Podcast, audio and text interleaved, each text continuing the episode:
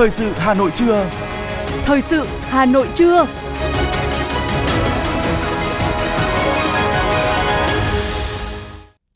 Kính chào quý vị và các bạn. Bây giờ là chương trình thời sự của Đài Phát thanh Truyền hình Hà Nội. Chương trình hôm nay thứ năm ngày 7 tháng 9 năm 2023 có những nội dung chính như sau. Thủ tướng Chính phủ Phạm Minh Chính gặp Phó Tổng thống Hoa Kỳ Kamala Harris nhân dịp dự hội nghị cấp cao ASEAN 43 và các hội nghị cấp cao liên quan. Đẩy nhanh triển khai thực hiện kế hoạch đầu tư công trung hạn cấp thành phố. Hà Nội bắt đầu tiêm trở lại vaccine 5 trong 1. Trước 17 giờ ngày mai, mùng 8 tháng 9, thí sinh trúng tuyển đại học đợt 1 năm 2023 phải xác nhận nhập học trực tuyến trên hệ thống. Phần tin thế giới có những thông tin Nhật Bản công bố sáng kiến kết nối toàn diện với ASEAN tại hội nghị cấp cao ASEAN diễn ra tại thủ đô Jakarta, Indonesia. Ngoại trưởng các nước Ả Rập nhóm họp tại Cairo, Ai Cập để thảo luận về các vấn đề cấp bách khu vực. Trung Quốc tiếp tục phóng thành công vệ tinh viễn thám mới và sau đây là nội dung chi tiết. Thưa quý vị và các bạn, ngày 6 tháng 9, nhân dịp dự hội nghị cấp cao ASEAN 43 và các hội nghị cấp cao liên quan, Thủ tướng Chính phủ Phạm Minh Chính đã có cuộc gặp với Phó Tổng thống Hoa Kỳ Kamala Harris. Tại cuộc họp, hai nhà lãnh đạo hài lòng về những bước phát triển mạnh mẽ của quan hệ đối tác toàn diện Việt Nam-Hoa Kỳ, hướng tới nâng tầm quan hệ trong thời gian tới, nhất là trên các lĩnh vực kinh tế, thương mại, đầu tư, khoa học công nghệ, đổi mới sáng tạo, giáo dục đào tạo, giao lưu nhân dân và khắc phục hậu quả chiến tranh. Thủ tướng đánh giá cao những đóng góp của bà Kamala Harris cho quan hệ hai nước, nhất là việc ủng hộ hỗ trợ nhân dân Việt Nam vaccine phòng COVID-19 và mong muốn gặp lại bà trong thời gian tới để cụ thể hóa các thỏa thuận cấp cao nhằm thúc đẩy quan hệ tiếp tục đi vào chiều sâu, hiệu quả, thực chất. Thủ tướng cho biết Việt Nam đang phối hợp với Hoa Kỳ để chuẩn bị đón tiếp Tổng thống Joe Biden trọng thị, chu đáo trong chuyến thăm sắp tới. Phó Tổng thống Kamala Harris nhấn mạnh ý nghĩa quan trọng của chuyến thăm cấp nhà nước tới Việt Nam của Tổng thống Joe Biden theo lời mời của Tổng bí thư Nguyễn Phú Trọng và tin tưởng chuyến thăm sẽ đánh dấu bước phát triển mới của quan hệ song phương.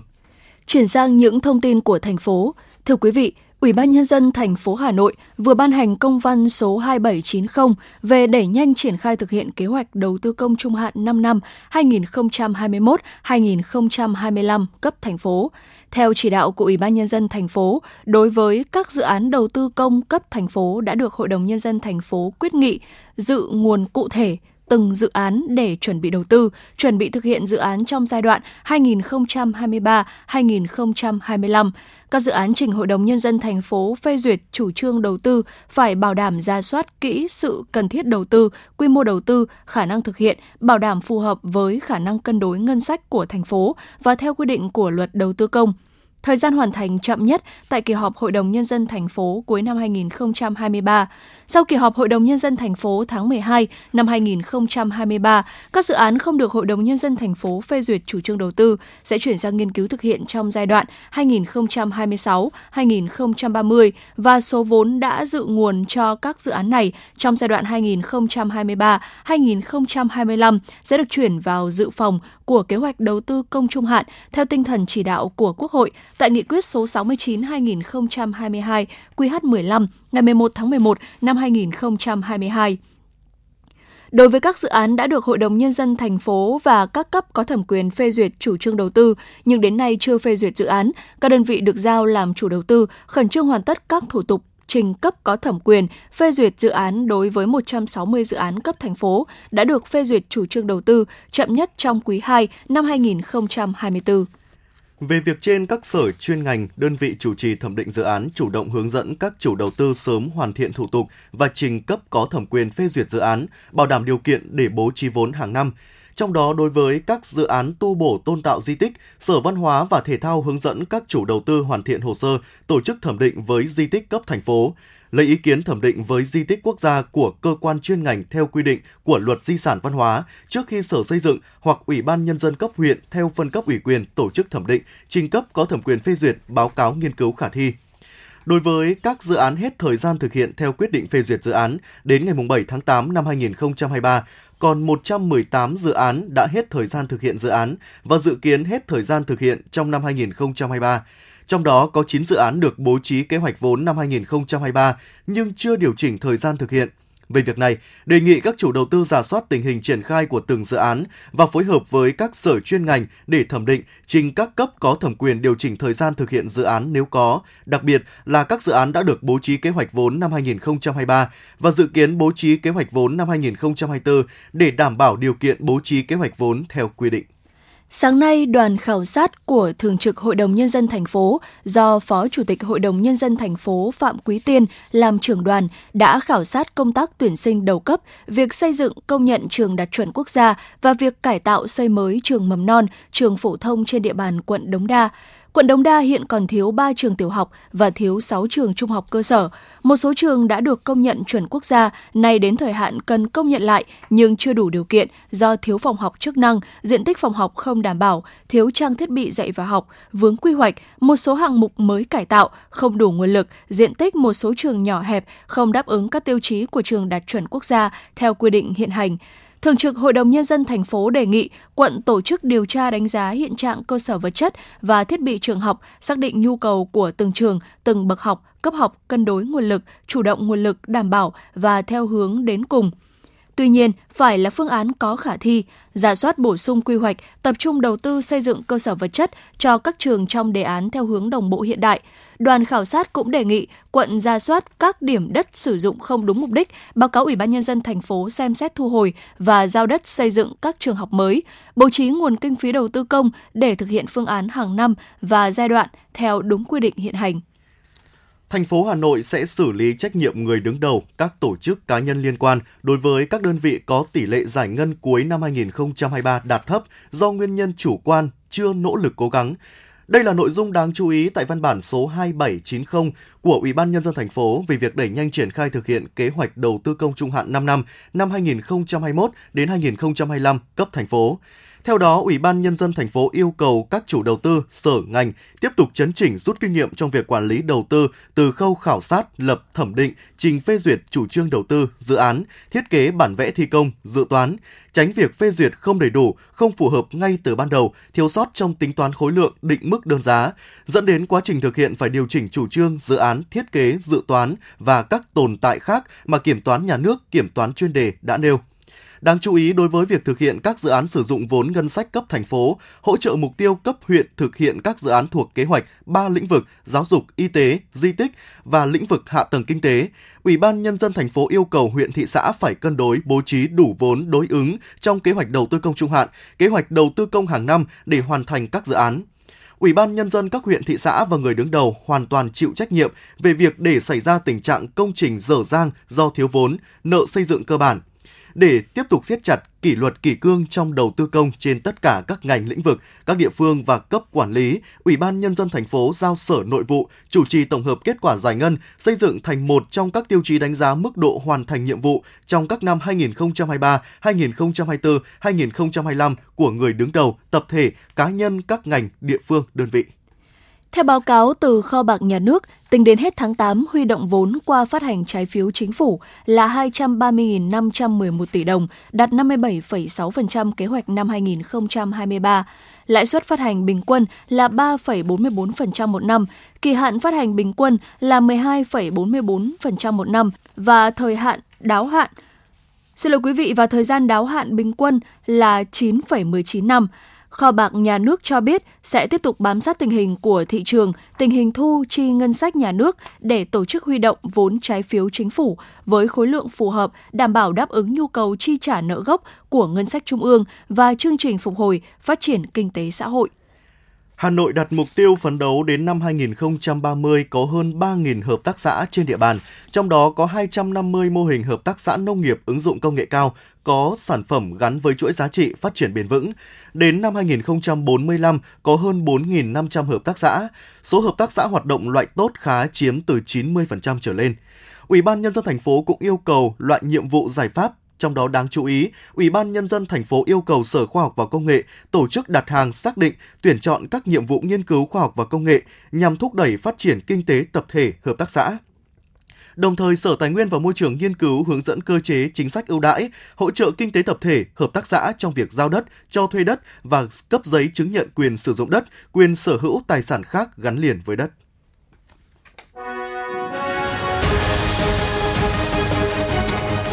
Thời sự Hà Nội, nhanh, chính xác, tương tác cao. Thời sự Hà Nội, nhanh, chính xác, tương tác cao.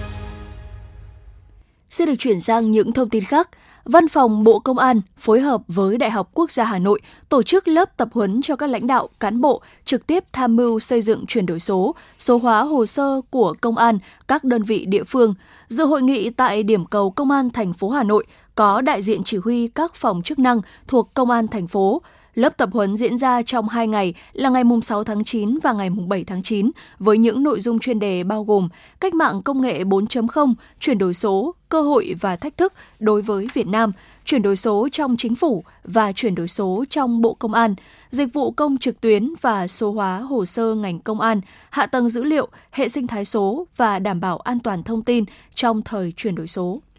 Hôm qua, đoàn kiểm tra của Tri Cục An toàn Vệ sinh Thực phẩm Hà Nội phối hợp với Phòng Y tế, Trung tâm Y tế quận Đống Đa và Ba Đình tiến hành kiểm tra công tác bảo đảm an toàn thực phẩm dịp Tết Trung Thu tại ba khách sạn 5 sao gồm Pullman phố Cát Linh, quận Đống Đa, Pan Pacific Hà Nội, số 1 đường Thanh Niên, quận Ba Đình và Novotel Hà Nội, Thái Hà, số 1 Thái Hà, quận Đống Đa. Qua kiểm tra, đoàn đã phát hiện nhiều vi phạm về an toàn thực phẩm tại khách sạn Pullman và Novotel Hà Nội Thái Hà. Kết thúc buổi kiểm tra, đoàn kiểm tra của Tri Cục An toàn Vệ sinh Thực phẩm Hà Nội đã đề nghị hai khách sạn nêu trên khắc phục ngay những tồn tại, đồng thời tiêu hủy những sản phẩm đã hết hạn sử dụng và ghi rõ tên cơ sở sản xuất bánh trung thu trên nhãn mác. Đoàn kiểm tra cũng sẽ hậu kiểm việc khắc phục những vi phạm này của hai khách sạn. Vào 17 giờ ngày mai ngày 8 tháng 9 sẽ hết thời hạn nhập học trực tuyến trong tuyển sinh đại học 2023. Mọi thí sinh cần lưu ý thời hạn này để hoàn tất các thủ tục nhập học theo yêu cầu của từng cơ sở đào tạo. Theo quy định của Bộ Giáo dục và Đào tạo, tất cả thí sinh trúng tuyển có nguyện vọng học tại trường nơi mình trúng tuyển phải xác nhận nhập học trên hệ thống hỗ trợ tuyển sinh chung của Bộ. Http 2 2 chéo thí sinh thi thpt quốc gia edu vn thí sinh lưu ý xác nhận nhập học đúng thời gian quy định. Đối với những thí sinh không xác nhận nhập học trong thời hạn quy định, nếu không có lý do chính đáng thì coi như thí sinh từ chối nhập học và cơ sở đào tạo có quyền không tiếp nhận. Nếu do ốm đau tai nạn có giấy xác nhận của bệnh viện quận, huyện trở lên hoặc do thiên tai có xác nhận của Ủy ban nhân dân quận, huyện trở lên, cơ sở đào tạo xem xét quyết định tiếp nhận thí sinh vào học hoặc bảo lưu kết quả tuyển sinh để thí sinh vào học sau. Nếu do sai sót nhầm lẫn của cán bộ thực hiện công tác tuyển sinh hoặc cá nhân thí sinh gây ra, cơ sở đào tạo chủ động phối hợp với các cá nhân tổ chức liên quan xem xét các minh chứng và quyết định việc tiếp nhận thí sinh vào học hoặc bảo lưu kết quả tuyển sinh để thí sinh vào học sau. Nhiều trạm y tế trên địa bàn Hà Nội đã trở lại tiêm vaccine 5 trong 1. Ngay khi có vaccine về, nhiều phụ huynh đưa con đi tiêm để đảm bảo phòng bệnh. Trong buổi tiêm chủng của đầu tháng 9, rất đông phụ huynh cho trẻ đến tiêm. Nhiều trẻ đến tiêm mũi vaccine 5 trong 1 theo lịch hẹn. Với lô vaccine 5 trong 1 mới về, các đơn vị phải tổ chức tiêm chặt chẽ theo quy trình từ việc bảo quản vaccine, tổ chức buổi tiêm đến đảm bảo tuyệt đối an toàn cho trẻ cả trước, trong và sau tiêm. Trước đó, từ tháng 4 năm 2023, thành phố Hà Nội cũng như nhiều địa phương trên cả nước rơi vào tình trạng thiếu vaccine 5 trong 1. Nhiều trẻ phải hoãn, chờ vì không có vaccine tiêm miễn phí tại các phường xã. Vừa qua, Bộ Y tế đã có nguồn vaccine 5 trong 1 và triển khai phân bổ đến các tỉnh, thành phố, trong đó có Hà Nội. Ngay sau khi có nguồn vaccine được phân bổ, Hà Nội đã triển khai tiêm cho trẻ, trả nợ các mũi tiêm chậm cho trẻ để đảm bảo miễn dịch phòng bệnh.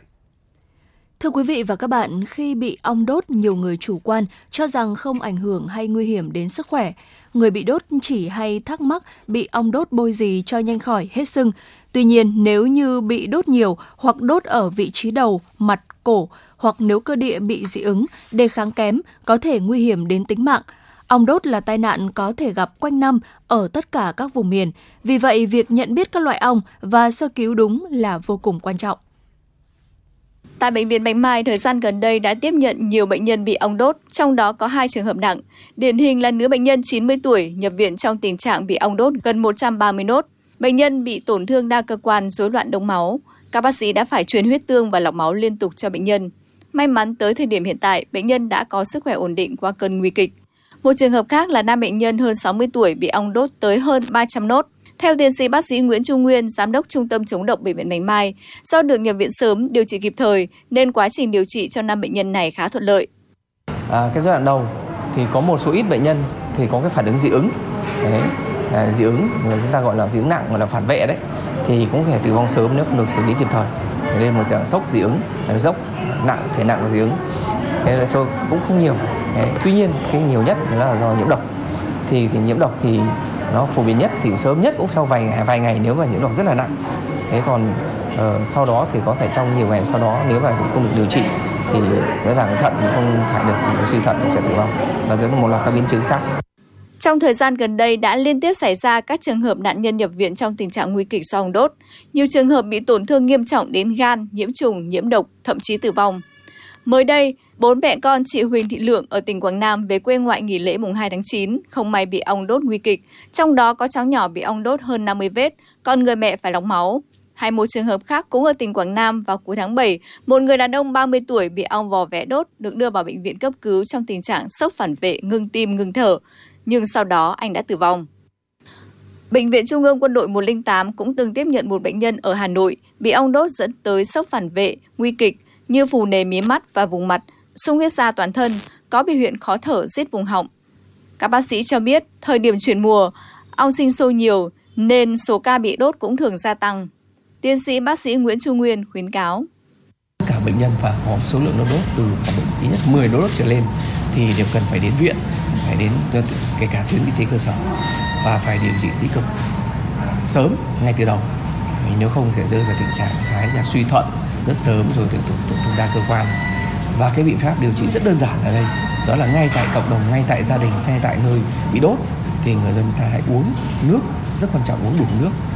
đặc biệt là các nước và các loại nước mà có, có chất khoáng chất muối các vị khoáng nước canh nước rau vân các thứ orezon đặc biệt uống, uống nhanh uống đủ nước và có thật xuyên tới y tế cơ sở.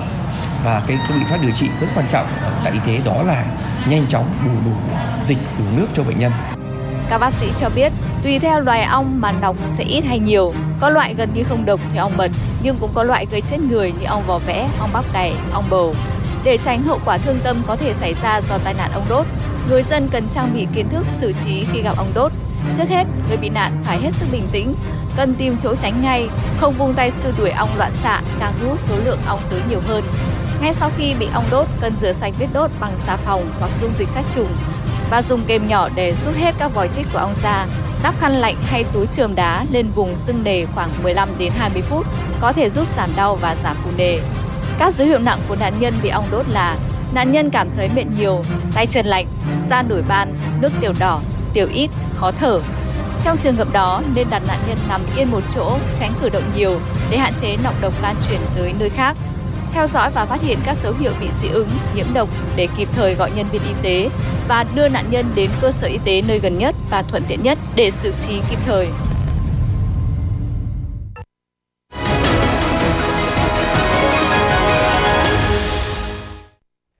Thưa quý vị và các bạn, học sinh đi xe máy đến trường, đi xe đạp điện, xe máy điện không đội mũ bảo hiểm, đi xe dàn hàng 3, hàng 4, điều khiển xe vượt đèn đỏ, trở quá số người quy định là những lỗi vi phạm thường gặp trên đường khi năm học mới bắt đầu. Nỗi lo về an toàn giao thông lại đặt ra cho cả gia đình, nhà trường và xã hội.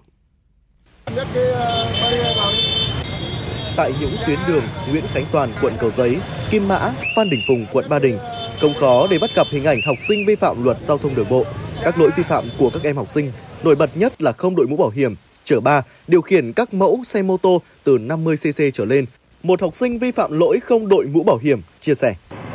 Vừa nãy ờ, cháu đi ờ, mua đồ xong rồi là cháu tháo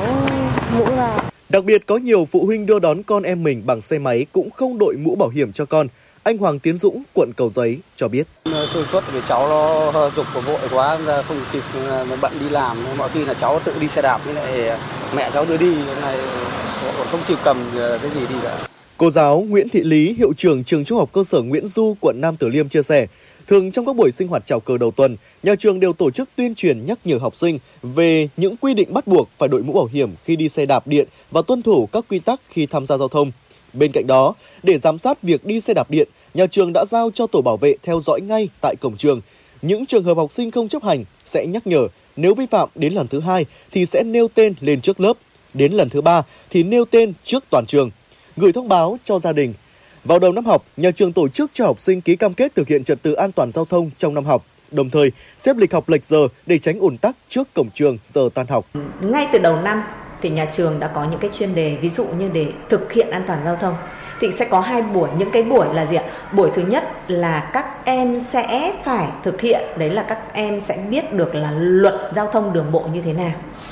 khi các em nắm được luật giao thông đường bộ rồi thì một cái yếu tố quan trọng hiện nay không chỉ học sinh mà người lớn chúng ta vấp phải đấy là văn hóa thực hiện giao thông.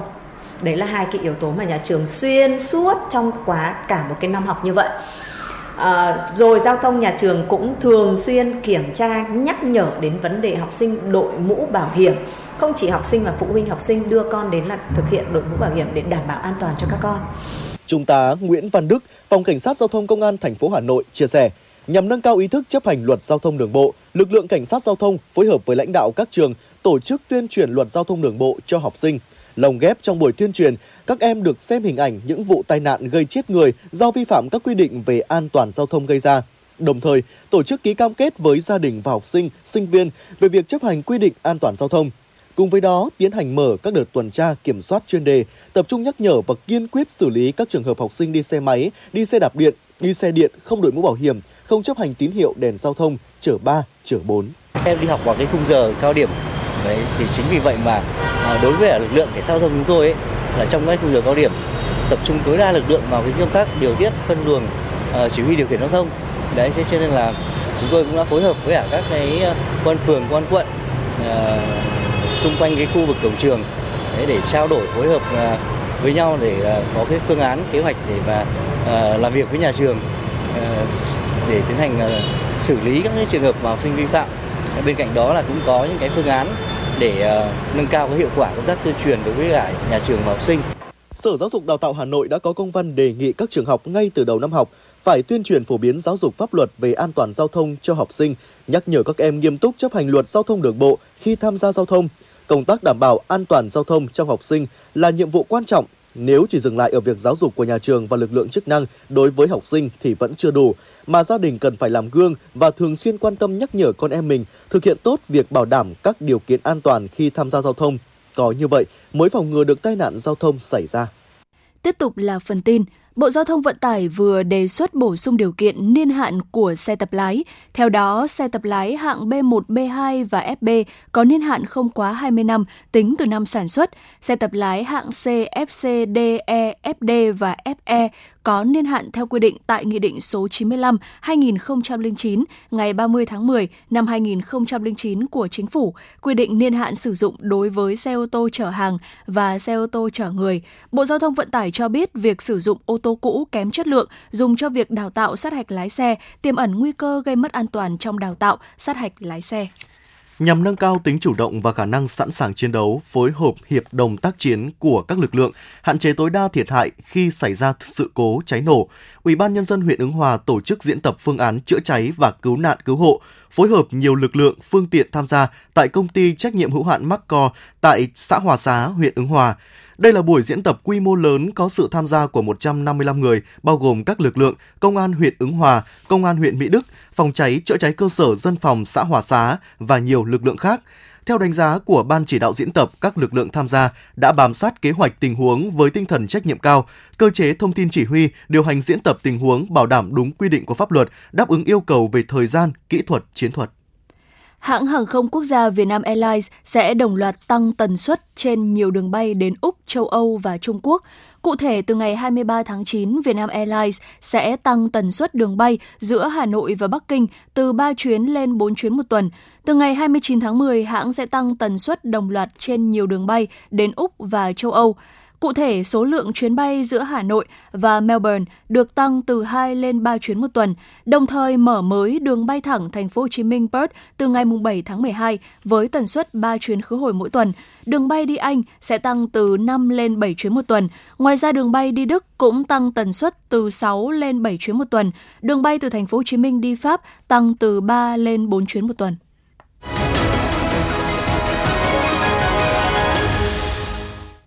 Quý vị đang nghe chương trình thời sự của Đài Phát thanh Truyền hình Hà Nội. Xin chuyển sang những thông tin quốc tế. Thủ tướng Nhật Bản Fumio Kishida công bố sáng kiến kết nối toàn diện Nhật Bản ASEAN trên 6 lĩnh vực, gồm phát triển cơ sở hạ tầng, kỹ thuật số, hàng hải, chuỗi cung ứng, kết nối nguồn điện, con người tại hội nghị cấp cao ASEAN đang diễn ra tại thủ đô Jakarta, Indonesia. Kết thúc bài phát biểu tại diễn đàn, Thủ tướng Kishida cho biết vào tháng 12 tới, để kết thúc năm kỷ niệm 50 năm quan hệ hữu nghị và hợp tác Nhật Bản-ASEAN, Nhật Bản sẽ mời lãnh đạo các nước ASEAN đến thủ đô Tokyo và tham dự hội nghị cấp cao đặc biệt Nhật Bản-ASEAN. Khi đó, Nhật Bản hy vọng sẽ cùng lãnh đạo các nước ASEAN xây dựng một tầm nhìn chung giúp định hình hướng đi của quan hệ song phương cũng như phương hướng hợp tác trong tương lai. Nhật Bản sẽ triển khai các sáng kiến hợp tác một cách sâu rộng trên các lĩnh vực chính trị, an ninh, kinh tế, văn hóa xã hội, đồng thời thúc đẩy hơn nữa các hoạt động trao đổi văn hóa, giao lưu nhân dân cũng như hỗ trợ giáo dục đào tạo tiếng Nhật. Với những nỗ lực này, Nhật Bản hy vọng sẽ cùng các nước ASEAN tiến lên phía trước, truyền lại tinh thần của tình hữu nghị Nhật Bản ASEAN cho thế hệ tiếp theo và biến kỷ nguyên mới này thành cơ hội để hai bên cùng phát triển. Ngày 6 tháng 9, Ngoại trưởng các nước thuộc Liên đoàn Ả Rập đã nhóm họp tại thủ đô Cairo của Ai Cập nhằm thảo luận về các vấn đề cấp bách của khu vực, bao gồm tình hình tại Sudan, Syria, xung đột Palestine-Israel và đập thủy điện Đại Phục Hưng.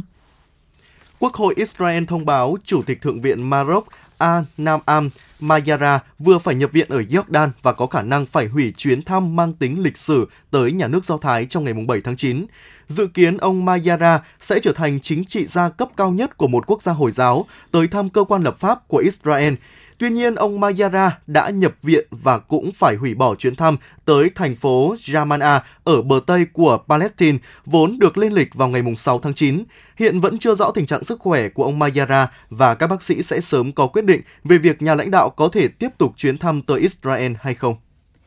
Theo Tân Hoa xã, vệ tinh giao cảm 3303 được phóng bằng tên lửa đẩy Trường Trinh 4C vào lúc 2 giờ 14 phút sáng nay, ngày 7 tháng 9 theo giờ Bắc Kinh, từ trung tâm phóng vệ tinh Tử Tuyền ở Tây Bắc nước này và đã đi vào quỹ đạo như dự kiến. Lần phóng này đánh dấu nhiệm vụ thứ 486 của các tên lửa đẩy Trường Trinh.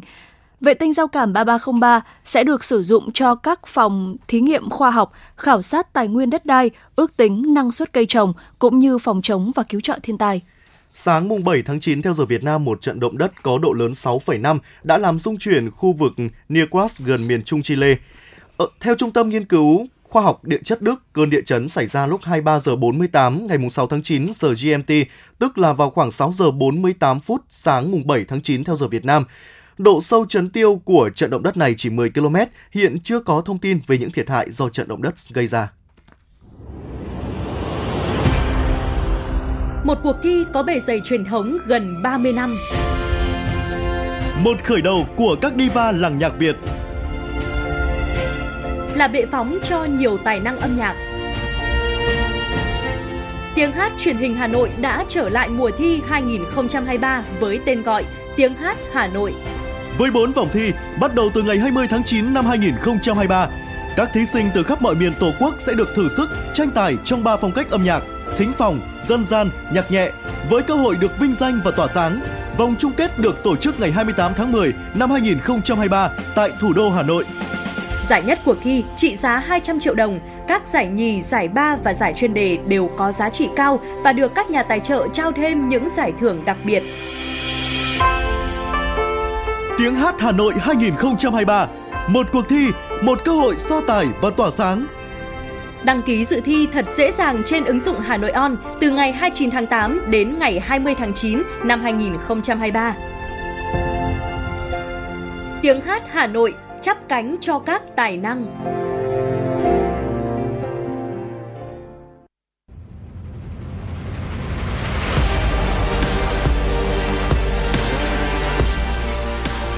Bản tin thể thao. Bản tin thể thao.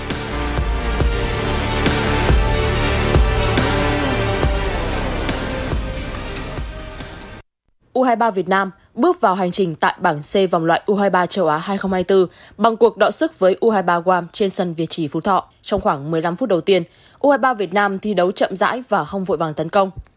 Các học trò của huấn luyện viên Philippe Touzier bắt đầu đẩy cao tốc độ trận đấu ở nửa cuối hiệp 1, phút 33 Niềm vui đến với người hâm mộ chủ nhà khi Nguyễn Thanh Nhàn đi bóng tốc độ ở cánh phải và kiến tạo cho Levando để bóng cận thành mở tỷ số trận đấu. Bước sang hiệp 2, U23 Guam bắt đầu xuống sức và không thể duy trì khả năng đeo bám tiền đạo phút 54. Văn Tùng dứt điểm hiểm hóc từ chấm phạt đền, nhân đôi cách biệt cho đội chủ nhà. Sau tình huống này, bàn thắng liên tiếp đến với U23 Việt Nam khi U23 Guam lộ rất nhiều khoảng trống ở hàng thủ, phút 68 và 79. Hồ Văn Cường cùng Thanh Nhàn đã có những pha chuẩn xác giúp U23 Việt Nam dẫn trước 4 bàn. Trong những phút còn lại, Hoàng Văn Toản và Bùi Vĩ Hào có thêm hai bàn thắng để ấn định chiến thắng 6-0 cho U23 Việt Nam. Thầy trò huấn luyện viên Philip Tuzier có được ngôi đầu bảng C vòng loại U23 châu Á 2024 bằng điểm U23 Yemen nhưng hơn về chỉ số phụ. Trong đó cũng tại đây diễn ra trận đấu giữa U23 Singapore và U23 Yemen. Vào những phút cuối hiệp 1, các cầu thủ U23 Yemen đã vượt lên làm chủ thế trận, liên tiếp tấn công về phía sân của U23 Singapore. Phút thứ 32, cầu thủ số 10 Ahmed Maher của Yemen đã ghi bàn thắng đầu tiên. 10 phút sau, cầu thủ Hanas số 18 đã dẫn bóng đến gần vòng cấm của U23 Singapore rồi tung cú sút xa đưa bóng thẳng vào khung thành, nâng tỷ số lên 2-0 cho U23 Yemen. Vào phút 46, bù giờ của hiệp 1, bằng pha dứt điểm hiểm hóc, đội trưởng Ahmad Maher tiếp tục nâng tỷ số lên 3-0 cho U23 Yemen. Được đánh giá không cân sức, nhưng các cầu thủ U23 Singapore đã nỗ lực hết sức tìm kiếm cơ hội ghi bàn để rút ngắn cách biệt trong cả hai hiệp đấu. Tuy nhiên, đội bóng đến từ đảo quốc Sư Tử vẫn không thể tìm kiếm bàn thắng danh dự vào lưới U23 Yemen. Trung tâm Dự báo Khí tượng Thủy văn Quốc gia dự báo thời tiết hôm nay, ngày 7 tháng 9 năm 2023, khu vực Hà Nội có mây, đêm không mưa, ngày nắng nóng, gió Bắc đến Tây Bắc cấp 2, cấp 3, nhiệt độ từ 25 đến 36 độ. Quý vị và các bạn vừa nghe chương trình thời sự của Đài Phát thanh Truyền hình Hà Nội, chỉ đạo nội dung Nguyễn Kim Khiêm, chỉ đạo sản xuất Nguyễn Tiến Dũng, tổ chức sản xuất Lưu Hường, chương trình do biên tập viên Nguyễn Hằng, phát thanh viên Võ Nam Thu Minh cùng kỹ thuật viên Quang Ngọc phối hợp thực hiện. Thân ái chào tạm biệt.